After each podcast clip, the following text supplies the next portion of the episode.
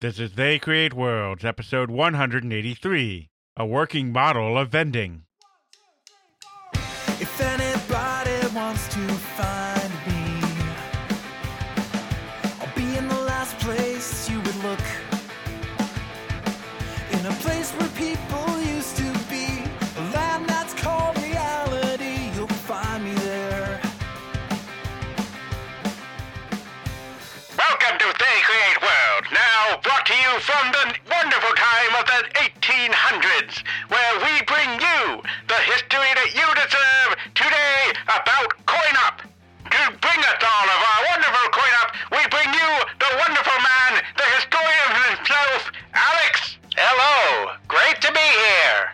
Okay, we're not going to do that the entire episode, Oh God, I hope not. but it amused me enough. Absolutely, yes. Do we sound like we're on old time radio? Well, you know, almost. But we're really even going back to a time before radio.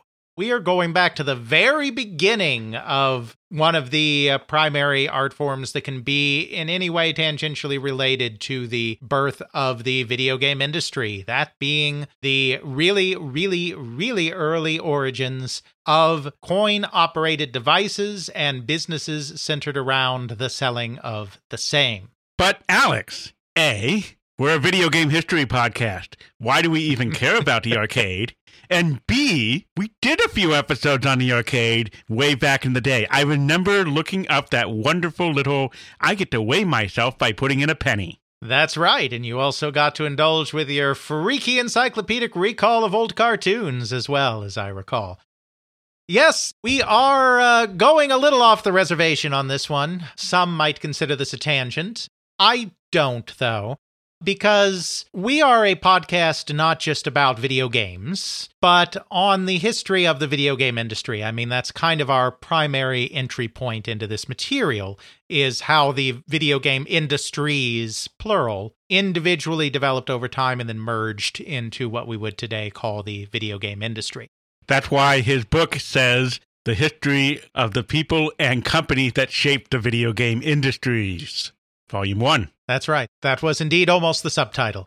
So, as part of that, it makes sense to look back at the environment in which the video game was shaped and in which the video game was birthed. And the commercial industry, not the development of the games themselves per se, but the commercialization of it, the industry owes a heck of a lot to the existing coin operated amusement industry.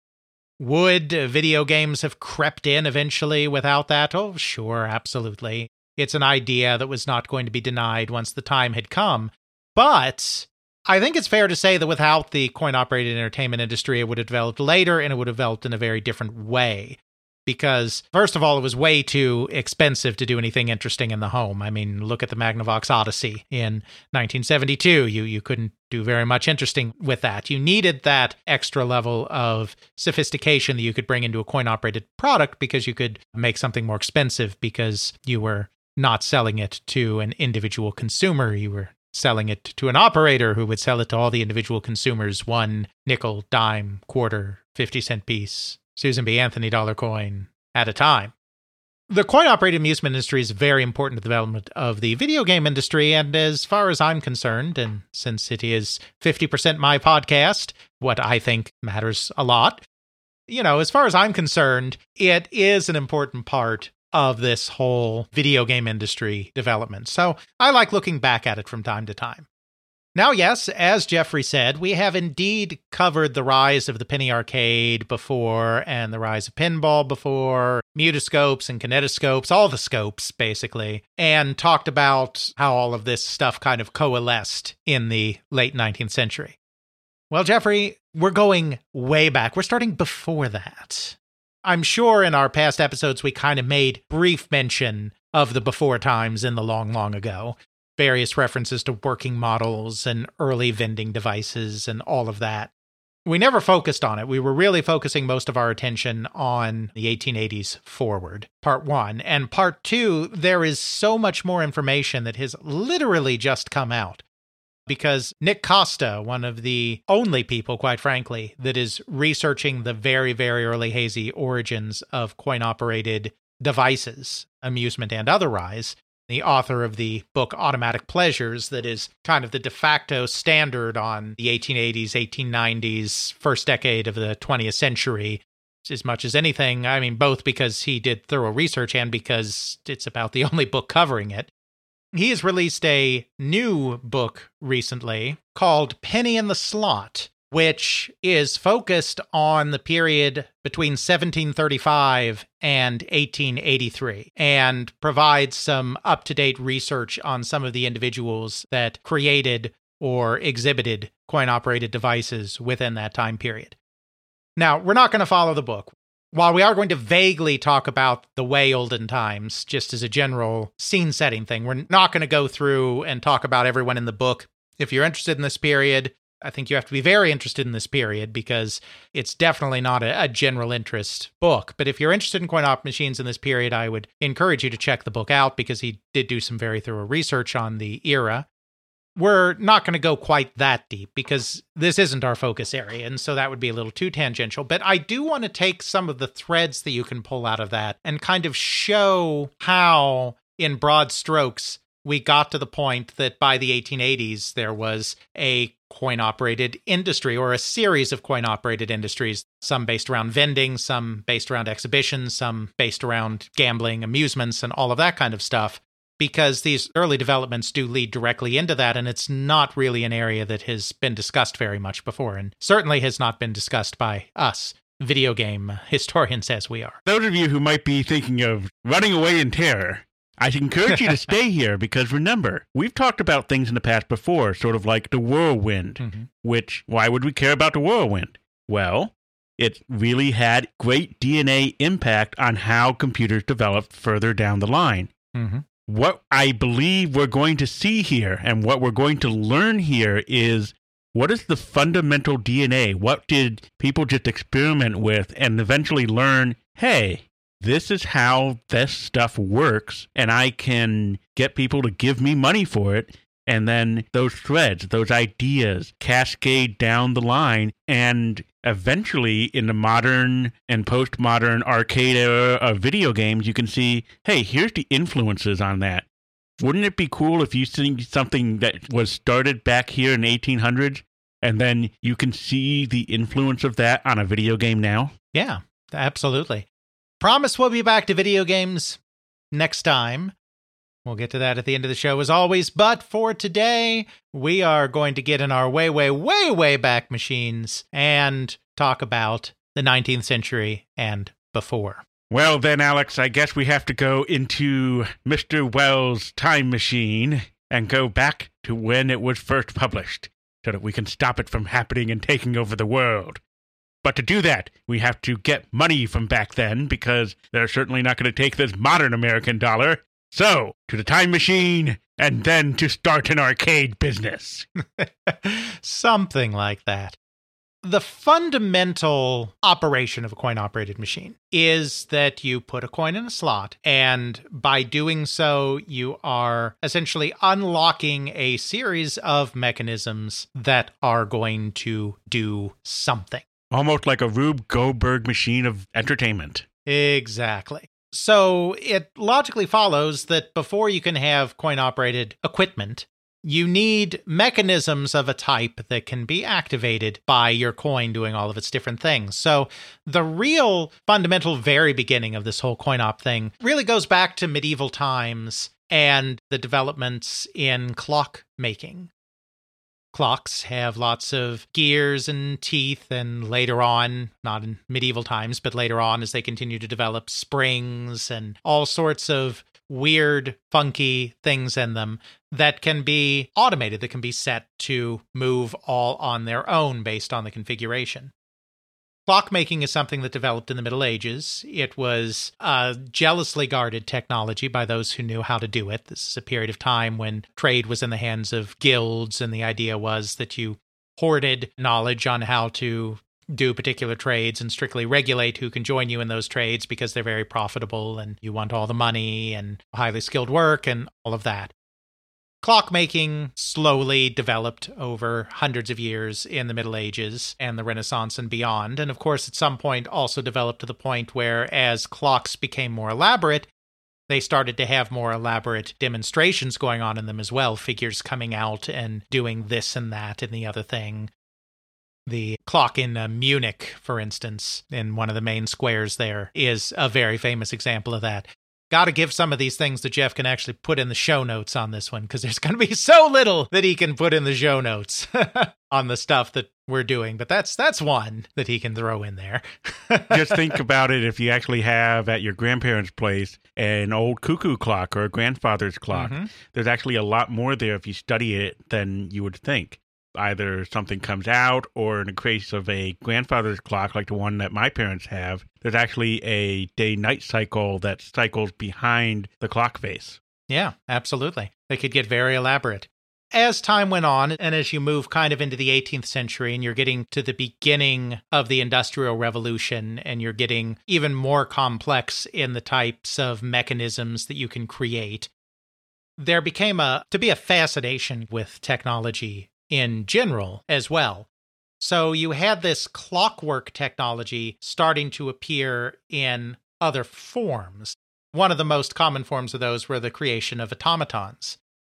These were not coin operated at this time, but the idea that comes straight out of the figures on clocks themselves was that you would create a mechanical animal or a mechanical person that through the use of clockwork mechanism could make gestures, could make sounds, could go through little motions as something that's just like, oh my gosh, this is amazing. Look at what technology can do today. This was particularly prevalent in France and Switzerland, two places that had a very fine clock making tradition. And if you want to know what an automaton is, if you ever saw the movie Hugo, which came out in 2011, Mm-hmm. Yep, an automaton in that movie plays very prominently. absolutely. So that's where kind of the technology is coming from to do this kind of coin operated thing.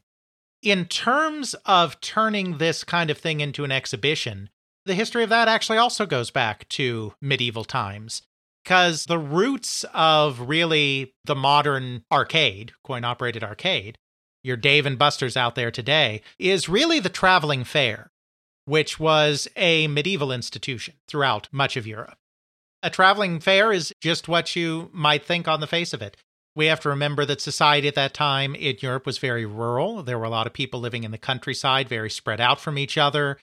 They didn't have a lot of things around them to kind of amuse themselves. Not that life was often very amusing back then, anyway, struggle for survival and all of that. So there would be fairs that would travel from town to town with performers and attractions, very much like a carnival or a circus that you might think of in, in even more modern times in 19th and 20th century America, which would bring wonders and amusements and whatnot that people could otherwise not experience, but they had to travel because populations spread out, populations not very wealthy, so of course they can't just plop down in one place. They have to travel around themselves to make money. The traveling fair has a big history in Europe and in Britain, where kind of this transition is going to take place. As traveling fairs met the Industrial Revolution, there were also a lot of big changes going on. For one thing, the Industrial Revolution caused a great upheaval in the distribution of population. Britain was a predominantly rural country, as were many of the European countries you know what industry there was was called cottage industry. We still use that term today but it was called that because it was literally individuals doing piecework in their own individual cottages. You didn't have factories and the like. So one person would spin the cloth all the steps of the cloth trade. I don't know them off the top of my head but there are many steps. And instead of doing that in one factory in an assembly line one person would do their piece of the work in their home, and then it would be taken to another person's home, to the next phase, et cetera, et cetera. Even industry was very rural. Well, the Industrial Revolution and the creation of factories caused populations to be concentrated and eventually caused populations to be concentrated in cities. This caused a real crisis for the traveling fair because their entire business was traveling around from town to town getting customs, and now all those little rural villages that they went to didn't have the people anymore to go to the fair and support the venues. A lot of fairs started relocating to the cities and at times even becoming permanent fixtures in the cities. There would still be some fairs traveling around, but there was more and more of an anchoring fairs in towns instead. The Industrial Revolution, it was very magical. Some of the stuff that you could do with modern mechanical technology is as Arthur C. Clarke famously said, and I paraphrase, to a sufficiently primitive society, any advanced technology appears as magic. So, this new technology was very magical. The possibilities of the world were just opening up. I mean, there was also, in addition to an emphasis on technology, there was an emphasis on illusion and magic and the occult and all of this stuff because it was like a whole new world was opening up in every way possible. So the fairs, of course, embraced this as well, and they started having mechanical contraptions. They started having things like rides. We're starting to approach what's going to become kind of the more modern amusement park in all of this. So they would have these big main attractions that took a lot of work to set up, and only a limited number of people could engage with at a time. So you got the development of the so called side stalls which were like in a fair and a carnival still today. I mean, this is still something where these things exist that you still have, which is the idea that we have our big main attractions. While you're waiting for those to be available, go over here to all the little booths where we have the little carnival games, we have the sideshow attractions, the freaks and geeks, and all of this other stuff that you can pass your time with when you can't do the main event because it's busy or not set up yet, etc. So, this is the kind of place where you would start seeing things like automatons be on display, things that were kind of weird and unusual and interesting, but weren't like main attractions you were just coming to do this one thing specifically. So you start to get this kind of merging of carnival games and carnival attractions many types of games that are later turned into coin operated games, like drop case games and whatnot, are on these side stalls, and this kind of thing is going on. Another thing that is kind of going on here with the Industrial Revolution is this idea that, like I said, we're in a world of new wonders and that technology is improving and it's improving lives there's also this kind of Victorian ideal of moralizing and making people be upstanding citizens. So these fairs that are starting to become permanent in towns are really frowned upon by high society because it's all part of the moral erosion of the people that they're gambling and engaging in games of chance and interacting with these obscene sights and sounds and you know it's all very low class. The upper class are allowed to be behind closed doors as debauched as they want, even though in public they have to be very prude. But heaven forbid that the lower classes ever have any fun at all. These fairs in the cities kind of started to get a lot of heat, and it was becoming harder and harder for them to stay open in the face of this opposition. They ended up moving to the coast because as rail was coming in, you now had a fast and relatively cheap means of transport for a populace that lower class people in the past couldn't move very far from home. And even middle class people, it could be a difficulty to take a long trip somewhere and have a vacation for a time. The advent of rail made it much easier to go to the coast and have holiday there was kind of this idea that even in Victorian England, that when you're on holiday on the coast, it's not quite anything goes, but there's kind of this certain understanding that there's a relaxing of standards. So a lot of these show folk, what we would call in America carnies, ended up migrating to these coastal towns that were at the end of these rail lines where people were starting to go on holiday and started opening exhibitions in these locations instead. Boardwalk, arcades, and whatnot. Exactly. And there were still traveling fairs as well. And so the more traditional show folk and traveling fairs and the like, they called these people sand dancers because they were relocating to the beaches it's really kind of in these locations that you start to see kind of the birth a few decades later of coin operated amusements. But we're not quite there yet. I'm setting some of that stage, but now we have to rewind a little bit. While carnival style fairs are falling out of favor in this time period, there's another kind of fair that is greatly growing in popularity. That is the exhibition. When I'm talking about an exhibition here, obviously that's a very general word, but I'm talking about a place where you go to see all of the latest technological advances and wonders, the way the world is changing, because this really felt like a time when the world was changing in an unprecedented manner. Think of like the world fairs in the 1900s. That's exactly what these are, because we're talking about the beginning of what became the world fairs. They just weren't called that quite yet. This kind of tradition really goes back once again to France, and it goes back to the France of the Revolution. After the uh, Bourbon dynasty, the Ancien Regime, is overthrown and you have the new Republic in France, the Republicans were very big on not just overthrowing l'Ancien Regime, but also all of the trappings of the old regime, including things like Catholicism, which were very tied up in that. The revolutionaries now in charge of the government were very keen to promote science and reason as kind of the new principles of the state and the new kind of, in a way, religion of people. This kind of comes out of the encyclopedists and the rationalists. I mean, there's a long history of this going on in France uh, amongst the intellectual set, and now it's kind of bringing that into practice. It's also a period of time where things are kind of not going great we're kind of at war with all of Europe, who kind of, after the revolution entered its more radical phase and they went from deposing the king to cutting the head off the king, got a little uncomfortable with what was going on.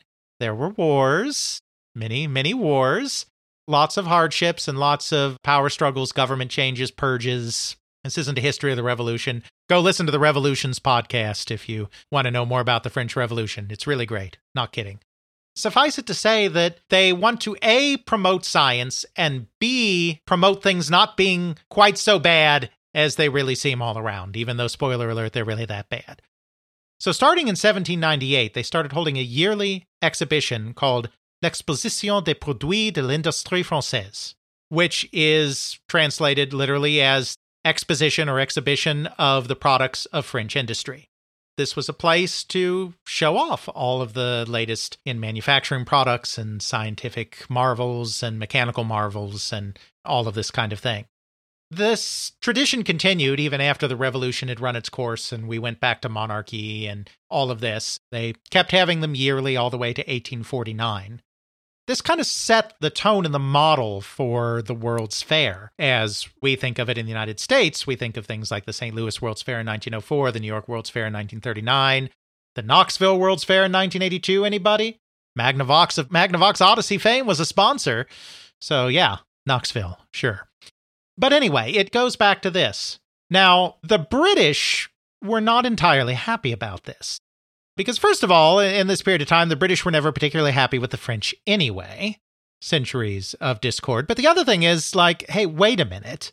We're the industrial powerhouse people. We're the ones that invented the Industrial Revolution. Steam engine? That was us guys. So, why are the French having the big, famous industrial exhibition every year? They're wannabes. They wish they were us that was kind of one of the big reasons that Prince Albert, husband of Queen Victoria, decided in 1851 to organize the very famous Great Exhibition. The Great Exhibition was essentially the first World's Fair. This started that tradition. It was a grand display of everything going on in science and industry and manufacturing and all of this. And it brought people from all over the country together in its wake, inspired many other exhibitions of science and industry all across the country, regional shows. Again, co opting, there was already a tradition of bazaars and fairs and all of this that we talked about going back to the Middle Ages. But the Great Exhibition kind of helped turn a lot of these towards this whole scientific and manufacturing and industrial display instead. So these regional exhibitions kind of became the first places where you started to see coin operated devices that are being developed as part of this whole industrial revolution starting to be displayed to the public in a way that is meant to elicit wonder and is meant to be entertaining in some way, shape, or form. This is the infrastructure we're looking at. Throughout the 1850s, 60s, 70s, we're kind of looking at these exhibitions that are starting to spring up and be held annually all around the United Kingdom.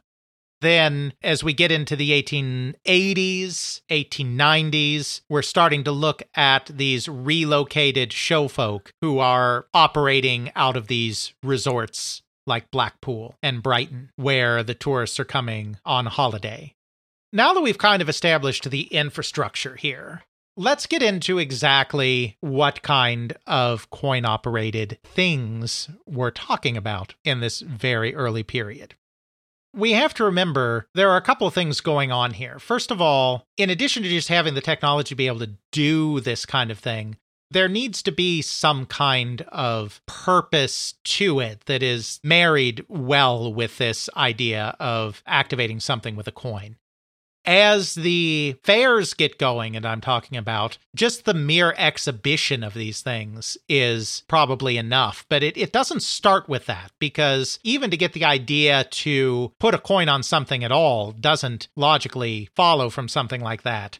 Most of the early advances are less in amusements and more in vending. When it comes to vending, it's tricky because you don't have super advanced machinery at this point you don't have advanced packaging. You don't have advanced machines like the die cutters that you have at Wilson that can separate things automatically, cut things automatically, etc. So if you're going to be vending something automatically, it needs to be something that is already predisposed to being a set size. Like you don't have to mess with it in any way. You don't have to package it in any way. You don't have to divide it in any way as part of the process it has to be something that is ubiquitous enough that people really want to be able to have access to this and are going to be willing to futz around with this new technology and not be like, I don't understand. This is too crazy. I forget it. I'm going someplace else. The first, as far as we know, there were a couple of isolated examples of trying to experiment with coin stuff. But as far as we know, the first automatically vended item and the first time that you had a coin mechanism where you would put a coin in a slot and it would automatically release something to you was actually with tobacco. This makes a lot of sense because in these days, a lot of people using tobacco, you know, we're, we're talking largely about like pipe smoking and whatnot here. Not a cigarette, not a cigar. And for those who don't know what a pipe is, think of a usually a wooden bowl then it had a long tube that would be attached to that little wooden bowl, and you'd put a little bit of tobacco at the very end in that little bowl. You'd light it up, and then you could use the little pipe to suck in the tobacco smoke when you wanted to, and then continue on with what you're doing, but you're not having the direct contact of the actual burning tobacco leaves. Exactly there was kind of already a fixed idea of how much tobacco you would put in your pipe in one pinch. This is convenient because you could kind of divide it in that way, so to speak, already in your device. Right. You just take whatever that amount is, wrap it in some paper, and put it into the device. Exactly. So, this was kind of the beginning point for these kind of coin operated machines. One of the earliest ones we know of, and a lot of this is shrouded in mystery, because this is way back in the day. Nobody was really chronicling this at the time. There could be isolated examples of any of this stuff that's been completely missed. Nic Costa did his best to go back through patents and through old newspapers and all of this to find everything he possibly could. One of the earliest known ones, and certainly one of the first things to become widespread, was a thing called an tobacco honor box that was created by a guy by the name of Andrew Rich in the 1820s there's some interesting things to say here. Obviously, we don't know much about these people because it's not like anyone was doing their biographies. All we have is brief mentions in the press or in directories, trade directories, city directories, etc. So we don't know much, but we do know that Andrew Rich was a clock maker. There it is. I think that's very important. It should come as no surprise that one of the first people if not the first person to create a true coin operated mechanism, was a clockmaker, because that's where the technology came from, going all the way back to the Middle Ages. He was a clockmaker in the 1810s and the 1820s in uh, Bridgwater, in Dorset, in the United Kingdom. This was a period in the post Napoleonic War period where there was actually a lot of economic hardship in Britain at the end of the war, which often happens really at the end of wars. We don't know exactly how he got on because he's a clockmaker. We don't know exactly how he got onto this honor box thing, but Costa actually has a pretty good theory. And it is entirely a theory, but it's one that makes some sense because he noticed that in 1816 in Bridgwater, there was a rather large, large for the time. I mean, it's not a major corporation. This is the 18 teens, but large for the time business that was a maker of tobacco and snuff boxes for both the home and for taverns that went out of business. And there was a big sale, you know, big essentially bankruptcy sale. You know, everything must go. Going out of business sale, essentially, that was advertised in the papers. There were also, according to those advertisements, according to Costa, there were also clock parts that were on sale at this same going out of business sale. So it's not much of a stretch to think that maybe he came to this sale looking at clock parts and then saw all of these different boxes and got to thinking about how he could put the two together. On the other hand, he could have just been someone who went to pubs and saw these snuff boxes in pubs and was like, hey, wouldn't it be cool if I put some clock mechanisms on this? Costa goes out of his way to kind of craft this theory, but it is connecting a lot of dots. Did he see the advertisements for this going out of business sale? Did he go to this going out of business sale? Did he see boxes and gears next to each other and were like, you got snuff boxes in my clock gears. You got clock gears in my snuff boxes and and create the snuff box peanut butter cup. I mean, Occam's razor would tell us that maybe that's taking a few too many leaps of logic to get to our final destination. And the simpler explanation may just be hey, this clockmaker hung out in taverns and he noticed that there were these honor boxes. And wouldn't it be great if they had coin control? You see, when I'm talking about honor boxes, I know I've thrown this term around a few times now. The way it worked is that just as a modern bar, at least in places where you still can smoke, will have a cigarette vending machine for the person that didn't bring his own cigarettes but wants to enjoy a nice cigarette with his booze or whatever, you know, common pairing, cigarettes and alcohol or tobacco and alcohol. You have this way for them to bum a cigarette off the machine by paying some money. You had a similar idea at the time when people may be carrying their pipe around with them but aren't necessarily carrying their own tobacco on them. So they go down to the local pub, the local tavern, and they're having a nice drink and they want to have a nice smoke. And they're like, oh, shoot, I don't have my tobacco with me. So there would be a little tavern box that you could pull some tobacco out of to put in your pipe and smoke it. They were called honor boxes because this is the kind of thing that the tavern owner, the pub proprietor, is very busy doing all sorts of things. He doesn't want to regulate everybody's pipe smoke. It's like, I need another here, I need another here. And so they would set out these boxes that were called honor boxes because you were supposed to open it, take just what you needed for your pipe, leave some money on the bar or wherever for what you took it relied entirely on the honor system. Obviously, the proprietor is going to kind of keep track of things, and if somebody keeps going back to it and isn't paying, he may notice, and, and then things may get ugly. But it relied entirely on the honor system, hence honor boxes. Andrew Rich came up with a system that still to a degree relied on the honor system, but mitigated this a little bit because he thought to himself, what if I put a slot on there that you stick a coin in and that activates a mechanism that then opens the box? So that's what he did. You put a coin in, and I think you may have had to press a button as well. Like it wasn't completely automatic, but you put a coin in, activated it, lid pops open, and you take your tobacco. It's not a vending machine. It's not vending you a single wrapped package of tobacco. There's still an honor system because once you open that thing, you could theoretically grab everyone in there for your coin. But it at least cut down on the ability to cheat the establishment because you at least had to insert a penny to get some skin in the game. It's a little easier for the pub owner to kind of keep track of what's going on. We don't know exactly when the first one was introduced. They were definitely in existence by 1829 because by then you're starting to see newspaper articles mentioning these coin operated honor boxes.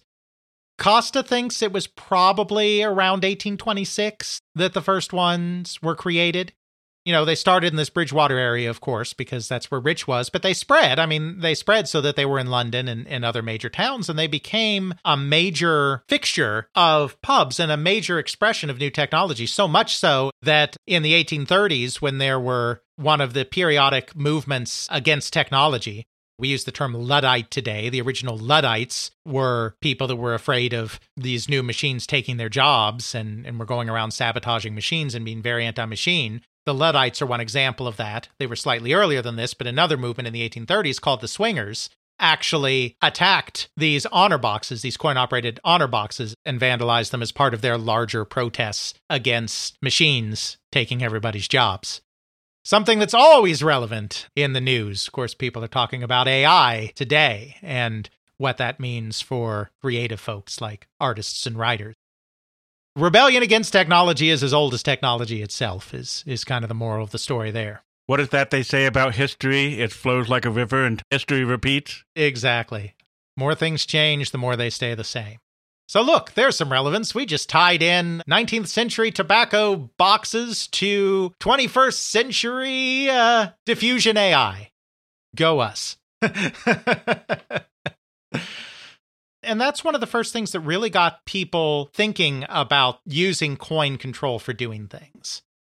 Again, everything in this period is fits and starts. It's not like in the video game industry where we're like, and then Atari released Pong. Then everyone got excited about Pong and made tens of thousands of Pong units. Then we opened Big Jeffrey's Cocktail Pong Emporium and everyone was happy. It's not like that in this period. There's a lot of dead ends, there's a lot of cul de sacs, there's a lot of somebody does something here, 20 years later, somebody does something there. Were they linked? Were they not linked? We don't know. There's not good documentation. Nobody cared about this kind of thing back then to document it. It would be disingenuous to say that there is a direct line from Andrew Rich circa 1826 and Pong circa 1972. That would be a little rich, pardon the pun it is true that this is kind of the beginning of this idea. And it's, again, it's a merging of clockwork technology with the Industrial Revolution and the changing mores of society that allow this to kind of happen. Vending doesn't really get much beyond that for a very long time. And it's for the reasons that I talked about before. You need to have something that is already a distinct unit because you don't have advanced packaging. It's not like you, are packaging a bag of crisps. They didn't have bags of crisps back then. It's it's not like you can cut something off of a roll of something. There are only so many things that make sense to do this with. But this idea of coin control becomes more popular and becomes to take hold. And that brings us to the first of our exhibitionists, which sounds terrible now that I think about it. no, no, no. They're fully clothed, I assure you. We're, we're not going back to the Coey days where we have to put a warning on the episode it gets us to the first of our people that are doing coin operated exhibitions. And for a long time, this was thought to be a Leeds mechanic by the name of John Dennison. We probably mentioned John Dennison in our previous Penny Arcade episode. It was long ago. I don't know. I don't listen to these things, I just record them. But I'm pretty sure we mentioned John Dennison, who was active in the 1870s. But Nic Costa, through his diligent research, has actually discovered that a lot of this goes back much further than that. So now the earliest person that we know of that was exhibiting a coin operated apparatus that was meant to provide a moment's amusement as opposed to vending something like these honor boxes was a blacksmith by the name of John Perry. Now, the interesting thing about John Perry, we don't know much about his early life. We know he was born in 1809. We know that he was in the town of Bath and was working in a foundry about 1830. We know at this period in his life, he was a despicable drunk. Spending all his time down at the pub, spending all of his money at the pub, his family. He was a family man, but the family never had enough because he was pissing away all of his money on cheap gin, as the working classes were wont to do from time to time, especially if you uh, listen to the moral crusaders that were railing against all of these things during this period. I say that that's interesting because that means he was spending a lot of time in pubs. He was a blacksmith, which meant that he had experience working with metal and whatnot. So he had kind of a background in a field that was changing very rapidly due to the Industrial Revolution and was involved in crafting, but he was also hanging out in pubs a lot, where he most likely would have seen an honor box in his day. Because by the 1830s, they're spreading. Already by 1829, we know from newspaper reports, they've already spread to London by 1829. So if they spread to London by 1829 from Bridgwater, they've kind of spread all over the place.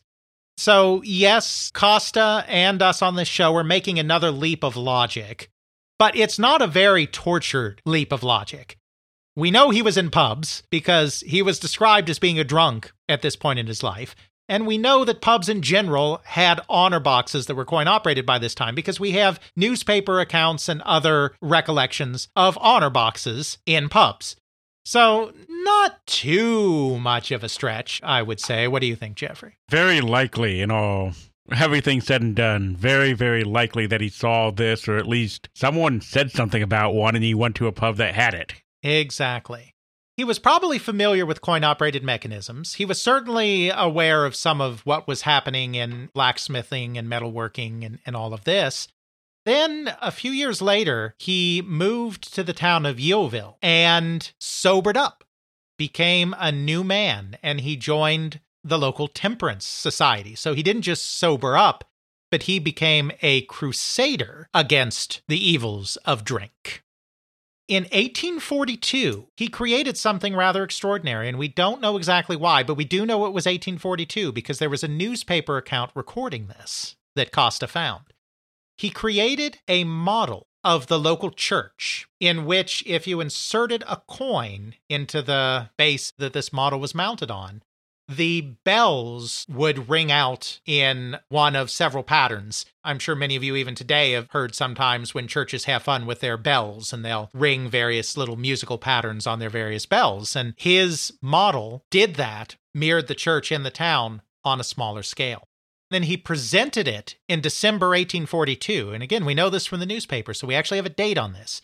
He presented this in December 1842 to the curate of the church as a gift. Costa makes another speculation here, but again, it's a fairly reasonable speculation. The church in Yeovil was in a very, very bad state of repair. And about a decade later, in 1851, they began a major renovation of the church that lasted until 1860 because it was in such bad shape. So Costa speculates, like giving them the model of a church, that could just be like piety. That could just be like, your church is such an amazing part of our community. I present to you this gift but it's coin operated. It's designed to take in money. So Costa's speculation is that perhaps he gifted this working model, which is what came to be the name for these exhibitionary pieces.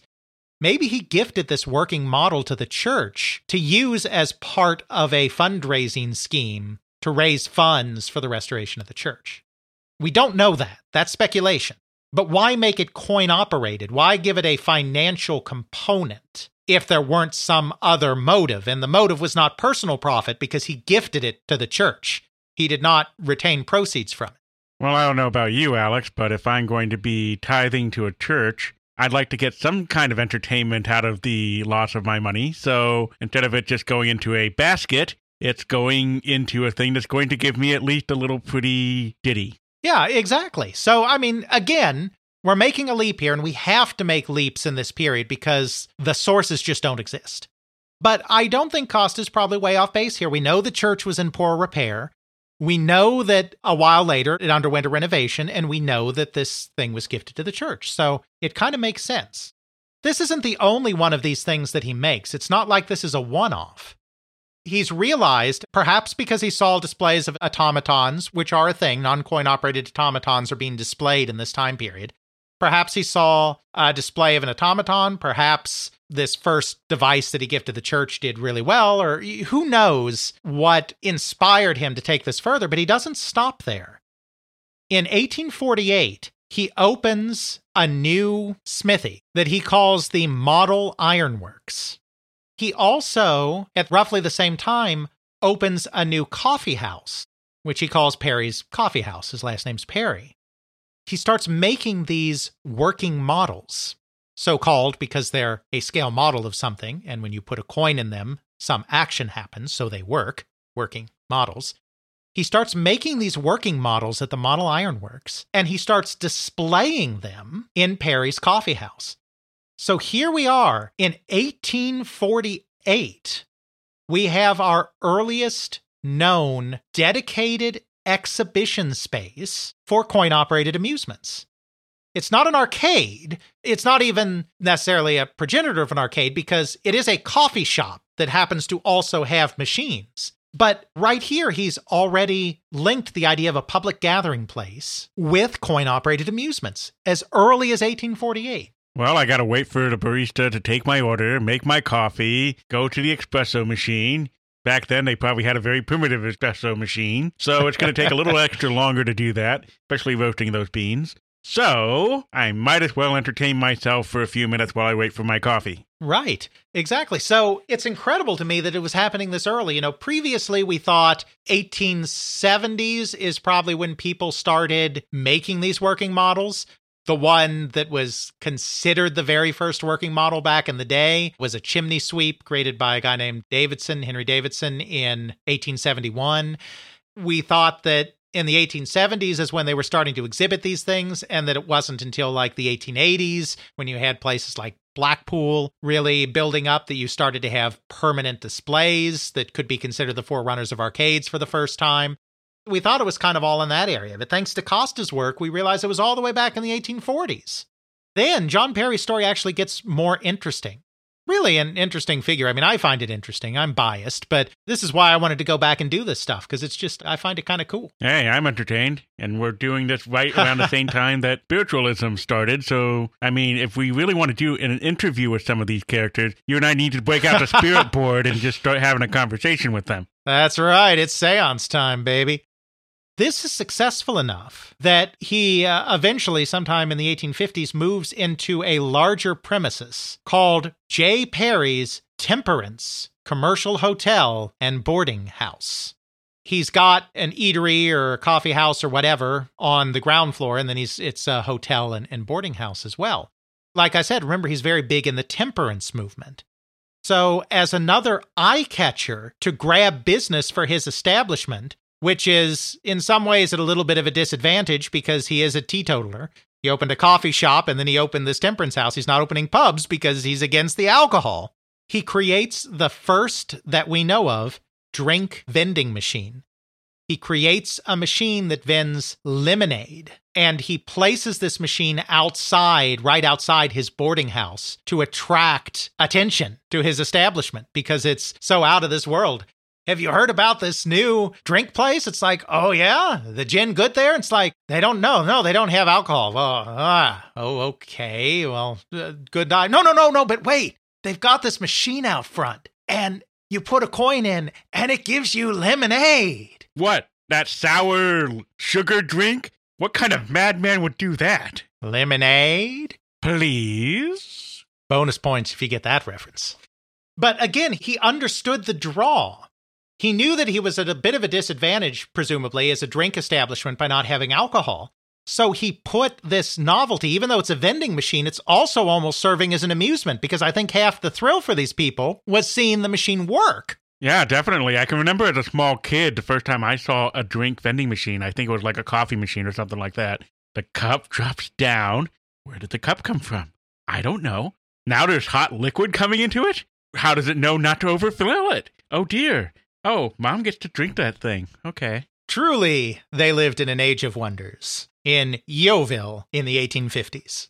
He even expands from there. He starts building more and more of these working models. These working models almost always are demonstrating modern technologies, though not always. He makes one that is horses and carriages just running around in a circle. He makes one that demonstrates the royal train at Windsor Castle.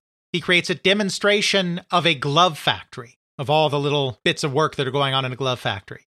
He makes other train displays. He makes moving figures. You know, these are basically living dioramas. Insert a coin and something happens. Often industrial things, sometimes people, just like the old automatons he starts displaying them, but he also starts loaning them out to other people who wants to display them. He puts a catalog together and he gives other people the opportunity to loan out rent. I don't think they purchase them outright, though I'm not positive about all the economics, but he becomes a distributor. Manufacturer and distributor, right there and there. Exactly. He starts having other operators And these operators are mostly going to these bazaars and these exhibitions that are springing up in the aftermath of the great success of the 1851 Great Exhibition. We're starting to see a market for this thing, and he's starting to take advantage of that. Welcome to Old Jeffrey's wonderful working models emporium, where we bring you the working model that you need. Brought to you live from Mr. Perry's workshop himself.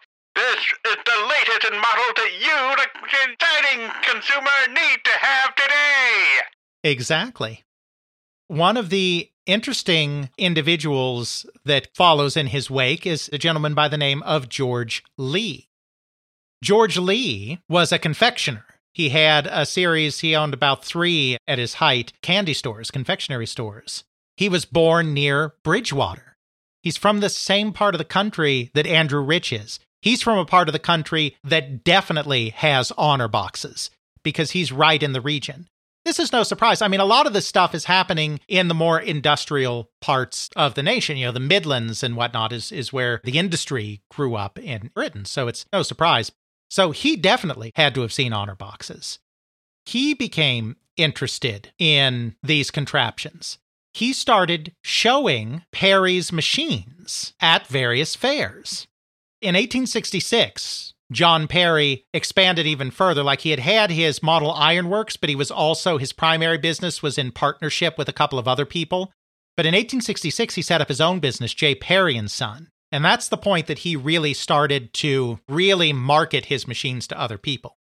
So this George Lee fellow in 1867 exhibits some of Perry's machines at the Yorkshire Fair, one of these fairs that has sprung up after the Great Exhibition to be showpieces of science and industry and all of this. He displays again in 1867 at the Coventry Exhibition, where there are two other people also displaying Perry machines. So you can see these Perry machines, these working models are starting to spread. We're getting our first real movement here. It's still not huge, it still fits and starts, but it's beginning. Then Lee must have had a lot of success with this because then in 1869, he sets up a permanent exhibition in Gloucester called Lee's Mechanical Model Depot. Again, this is the second that we know of. And again, there could be somebody else obscure out there it's hard when you go back this far, but this is the second person we know of that set up a permanent place for machines. And it's the first one that we know of where the primary point was the machines because Perry had them in a coffee house, he had them in his hotel. He understood their value as exhibition pieces, but they were part of another business. This is Lee's Mechanical Model Depot. The whole point of this place is these machines. It's, in a way, the very first arcade. Or the first Nickelodeon or something like that. Uh huh. Exactly. It's the beginning of this kind of thing. And he still is showing them around. He's still doing the traveling circuit because that's where a lot of this happens. Because by the 1870s, you're starting to get more movement. That's when John Dennison, who I mentioned previously, gets into the businesses in the 1870s. You start getting people like George Lee, like John Dennison, who are able to make their living building and exhibiting these machines. It's not just a side business. Even if they're still doing something else too, it's not merely a side business. It's becoming a primary form of work, of profession which in the 1880s then starts to move to the coastal resorts that are starting to spring up as the show folk, as the fair people who have been doing this stuff since medieval times, are migrating to these coastal resorts. So in 1884, George Lee moves to Blackpool and starts exhibiting his machines there. John Dennison in the 1880s also moves to Blackpool and starts exhibiting his machines there. This is the beginning of the seaside resort arcade in a way that is going to flower into something resembling the coin op amusement industry that the video game is going to become a part of and eventually co opt 100 years later. But it's all starting in this period and all from the confluence of these societal pressures that are coming about because of the Industrial Revolution, because of Victorian values, because of changing patterns of living that's all going on in this 19th century.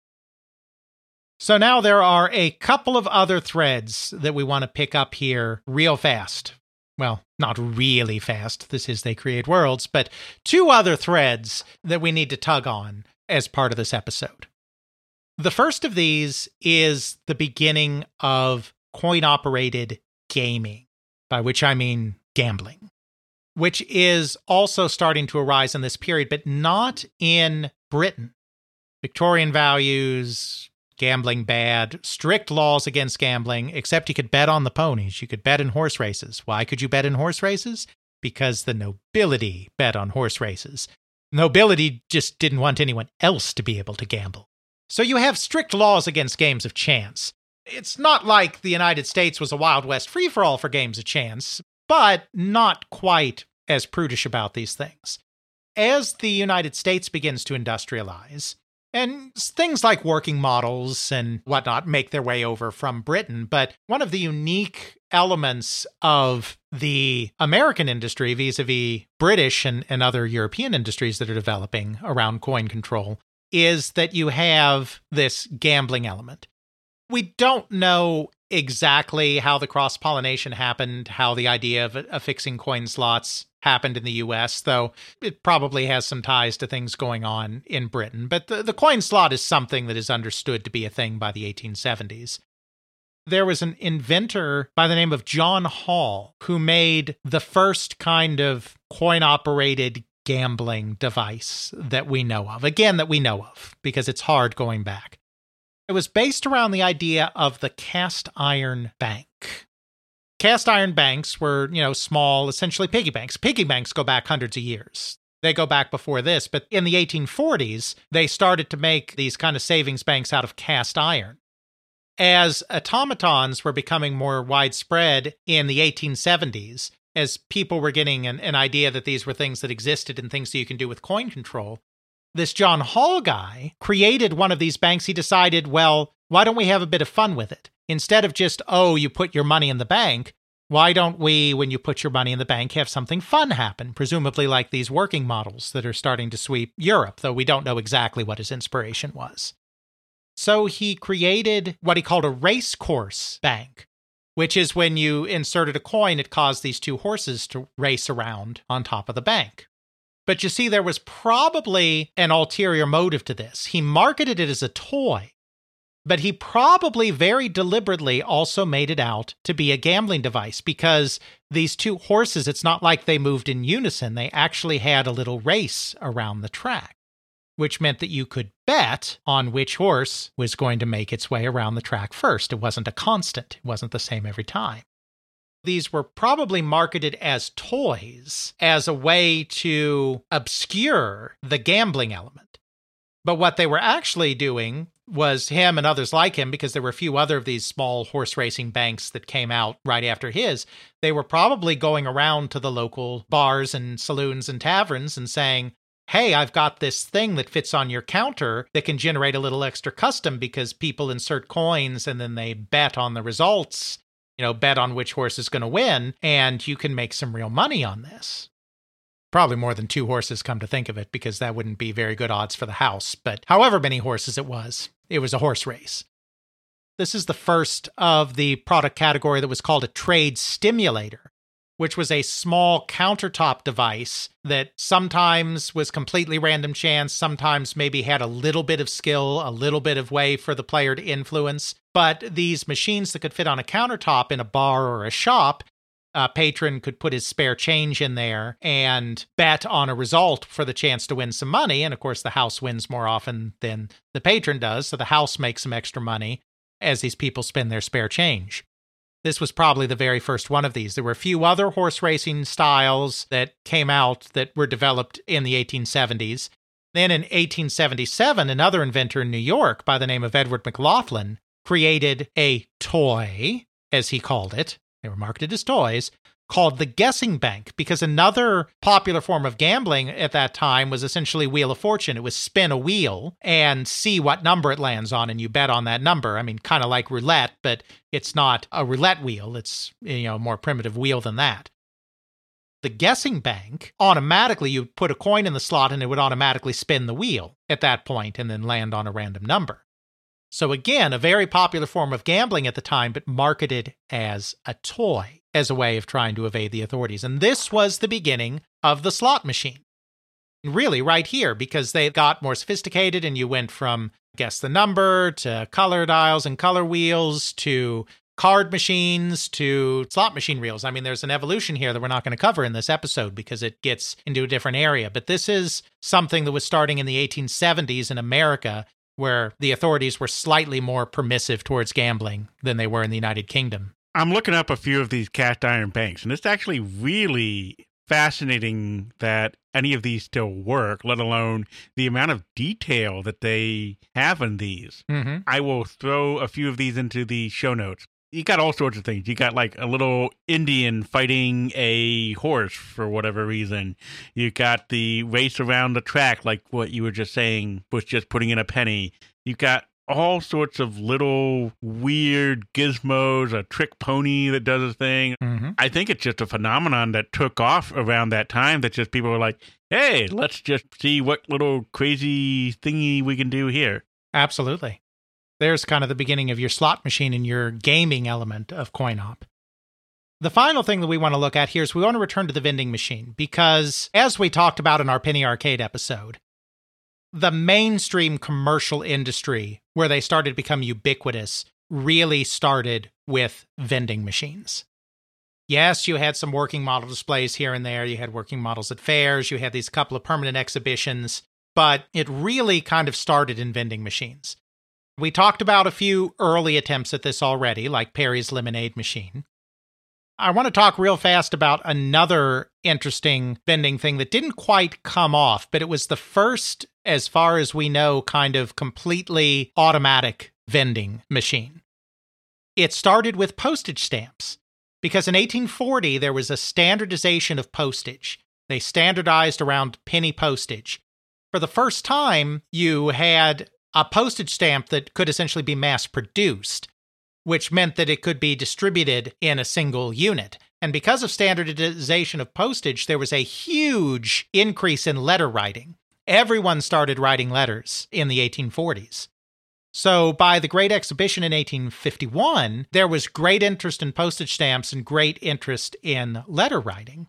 There was actually an individual there, a mechanical engineer, that displayed the first known postage stamp vendor. This individual was named Thomas Dyke Gill. It's interesting, you weren't allowed to take money at the show. One of the stipulations of the Great Exhibition is that the individual booths couldn't profit. It was really an exhibition. You weren't there to make money. So he couldn't actually sell stamps there. He could only have people examine the device. There's no indication that he actually put it into production, but it was the very first of these postage stamp vending machines. It was probably viewed there by an individual by the name of Thomas Iveson. The reason we think that he saw it there is, is twofold. First of all, his employer at the time, because we know who he was working for at the time, also had a booth at the Great Exhibition. So he was likely at the show. The other thing is, is he very interestingly starts going soon after that by the name Thomas Gill Iveson. He had never had the Gill in his name before. Thomas Dyke Gill was the guy who had the stamp vendor. Then suddenly Iveson is going by Thomas Gill Iveson. Thomas Dyke Gill, Thomas Gill Iveson. Is he perhaps trying to confuse people into thinking that he's the same person? Seems kind of odd to randomly add Gill to the middle of your name. Yeah, a little suspicious. He suddenly comes up with the idea of creating a postage stamp vendor. So he takes it to his brother in law, a draper, drapers and curtains, not drapers and Don Draper, a draper named Simon Denham, who then submits a patent for a postage stamp vendor in 1857. I bring this one up, even though it's a little bit of a footnote. It doesn't seem to have a direct influence, but I bring this up because this is the first known patented coin operated device. This postage stamp vendor that was designed by Iveson and funded by and therefore patented by Denham, because back in those days, it wasn't always the inventor that patented. Sometimes it was the patron that put up the money that took out the patent in their own name. This is the earliest known patent. Now, it may not be the first patent that issued because the patent records before 1850 are spotty. After the 1850s, we have complete English UK patent records going all the way forward. It's the earliest one on the records, but some of these other things, like Rich's honor boxes, may well have been patented, and we just don't know about it. This is the earliest known patented machine. However, it didn't catch on at the time. What finally caught on and what finally made vending machines ubiquitous was a device that was thought up by an individual by the name of John Glass Sandeman in the 1880s. John Glass Sandeman is, Sandeman is a guy that, before Costa's recent book, all we had was a company that he was a part of. We knew that it was a J.G. Sandeman, but we didn't know anything else. Costa did the research and figured out it was this guy. And he's actually a somewhat interesting fellow. He came from a very well off family. I mean, he's middle class. He's not nobility, but it's a very well off family. The family was in the port and sherry shipping business. So they were shipping cheap wine, essentially, and had made a lot of money in that. So he attended King's College as a teenager, and then he bought a commission, which is what you did back then. He bought an officer's commission in the Dragoons in 1853, joined the army as an officer, just in time for the Crimean War, and he actually fought in the Crimean War. Took part in the charge of the Heavy Brigade, which is not as famous as the charge of the Light Brigade, but was a famous cavalry charge as, as part of the actions around Sebastopol and the Crimean. He continued to purchase additional commissions. You didn't just get promoted on merit back then. That's why officers are commissioned. Just like in sales, you have a sales commission because back in the day, it was a commission because you bought it. You weren't promoted on merit. So he continued to buy additional ranks until by 1874, he was a lieutenant colonel. He also, in 1869, was appointed to Her Majesty's Honorable Corps of Gentlemen of Arms, which were basically the bodyguards of the monarch. He also, because he came from a business family, a family with money, he also had lots of businesses. So he was also nurturing a lot of side businesses while he was also a commissioned officer, while he was also in this Queen's organization. He and his brother became very close to the Prince of Wales, Edward, who later became Edward VII upon Queen Victoria's death. He's really involved in business, he's really involved in industry. He no doubt has some sense of what's going on in the times. Then his brother, Albert, who is also close to the Prince of Wales, ends up attending one of these exhibitions that we've talked about, where all the latest science and technology is on display. He attends an exhibition in 1877 in London called the Smithfield Show. It just so happens that at this show, there's a young gentleman by the name of Percival Everitt who is showcasing a new fancy hay and corn pitcher that he has developed.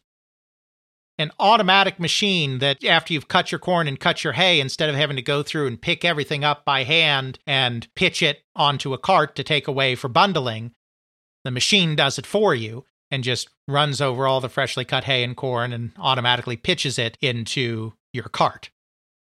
It's no accident that he had developed an agricultural machine like that because Percival Everitt was actually the son of a farmer. He was born in 1856 his father was a decently well off farmer that was leasing a nice bit of land in Ryburgh.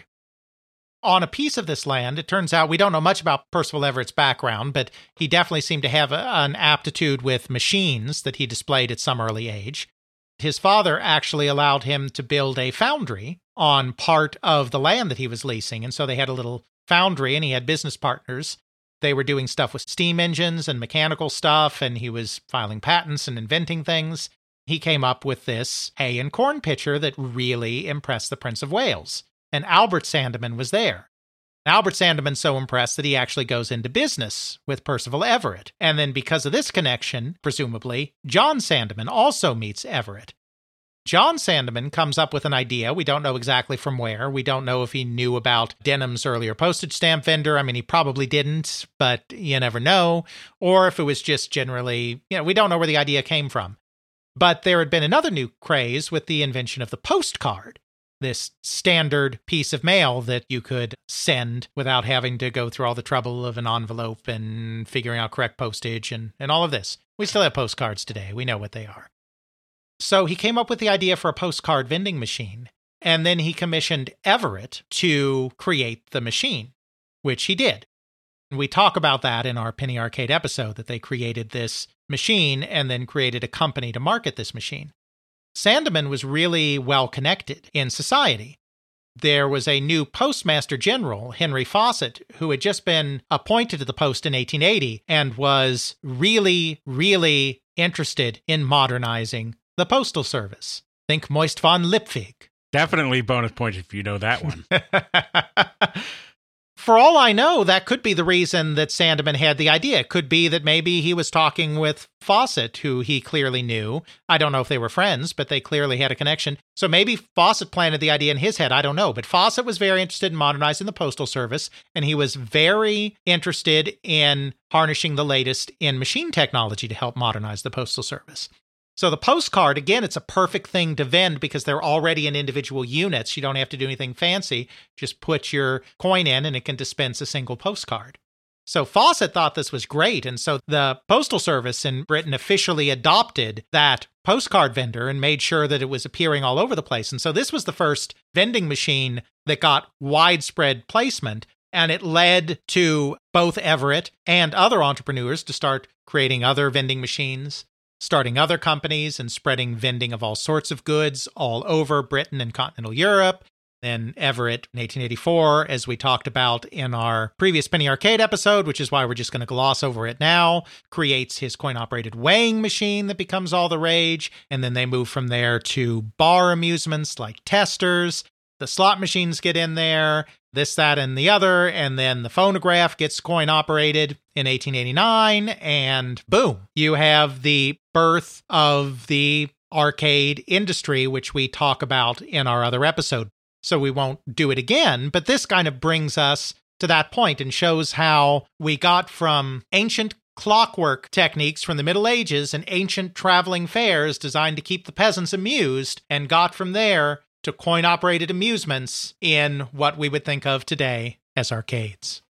Yeah, it's really interesting to see just what little influences led to this eventual adoption of coin operated machines, coin operated amusements. Mhm. You sort of had two threads going on there, two primary threads in my mind. You had the vending, I'm giving you something for my coin, and then you had the entertainment slash gambling side of it, where I give you a coin and it does something amusing. I may or may not bet on it. Like, oh, I bet you that that church is going to play this song this time, buddy. Exactly. And, and those are the threads that come together. Then, starting in 1883, go from these isolated incidents, these isolated entrepreneurs, these isolated experiments, and become the dedicated industry that will eventually house the earliest successful video games roughly 100 years later. I guess all that's left to do at this point is to get back into our time machine and go to the year 25, 25, 25 and hope that the podcast is still alive. Where shall I make a stopover on our way there? Yes. Well, we should probably go back to covering some video games again uh, before people think that we've really lost our minds. Certainly don't want to be accused of jumping the mechanical shark here. It just so happens that at the time of this recording, by the time that this episode even airs or goes out, it'll be all over. But at the time of recording, we are in the midst of what is being called the first truly exceptional adaptation of a video game property. Sorry, Raul Julia in Street Fighter 2. It's not you. That is, of course, The Last of Us, which is also considered by many to be perhaps the finest video game narrative ever created. Of course, The Last of Us is a product of the company Naughty Dog, a company that, incidentally, we have not examined yet on this show. I don't know that we'll go all the way up to doing detailed work on The Last of Us. We try not to go too recent because we can get into trouble with contextualization, but Naughty Dog, of course, has a rich history going all the way back to the 1990s, and there's certainly a wealth of material on the early history and the growth of the company. So even if we don't take it all the way to The Last of Us, this seems like an appropriate time to cover them, and it's a nice developer we haven't done before, so let's do it. If you haven't played the game and it is age appropriate for you to do so, I highly recommend it. Same thing with the show, it's violent and adult themed, but very good. Absolutely. Definitely PG 13 plus there. hmm Well, I guess we're just going to have to see how the naughty dog chases the cat next time on They Create Worlds. Check out our show notes at podcast.theycreateworlds.com, where we have links to some of the things that we discussed in this and other episodes. You can check out Alex's video game history blog at videogamehistorian.wordpress.com. Alex's book, They Create Worlds, the story of the people and companies that shape the video game industry. Volume 1 can now be ordered through CRC Press and at major online retailers. Email us at feedback at theycreateworlds.com. Our Twitter is TCW Podcast. Please consider supporting us on Patreon at patreon.com slash theycreateworlds. You can also help get the word out by leaving a review on your favorite podcasting service. Intro music is Airplane Mode by Josh Woodward, found at joshwoodward.com slash song slash airplane mode, used under a Creative Commons Attribution License. Outro music is Bacterial Love by Rolemusic, found at freemusicarchive.org, used under a Creative Commons Attribution License.